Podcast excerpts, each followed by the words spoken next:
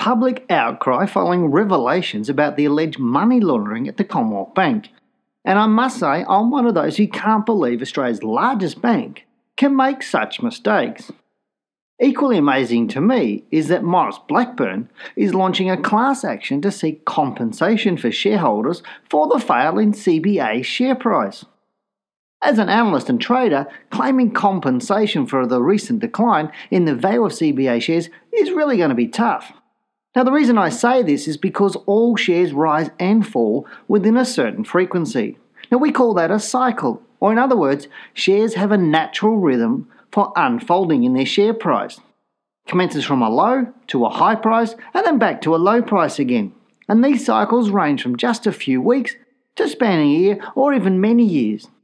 What I know is that Commonwealth Bank started its yearly cycle in September 2016 before it rose to a high in April 2017 and since has been falling into the next low, which is due around mid September. Now, regardless of the news, this is what will occur with a high degree of probability.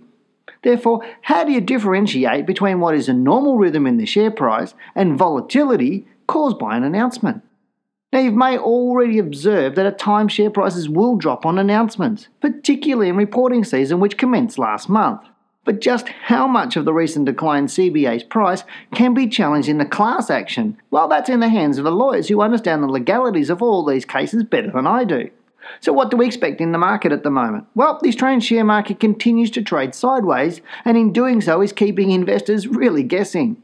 Now, we're seeing a tug of war between the financial stocks, which have recently softened, and the materials and broader industrial stocks, which have strengthened.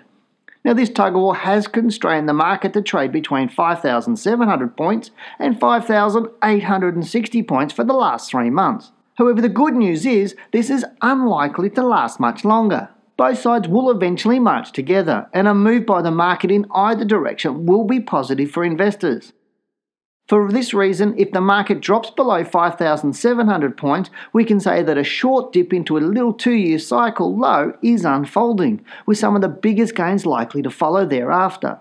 Where a rise above 5,860 points, which is currently my preferred view, would see the market continue to trade up quickly towards 6,000 points. I'm Dale Gillham, the Chief Analyst at Wealth Within, and that's my market wrap.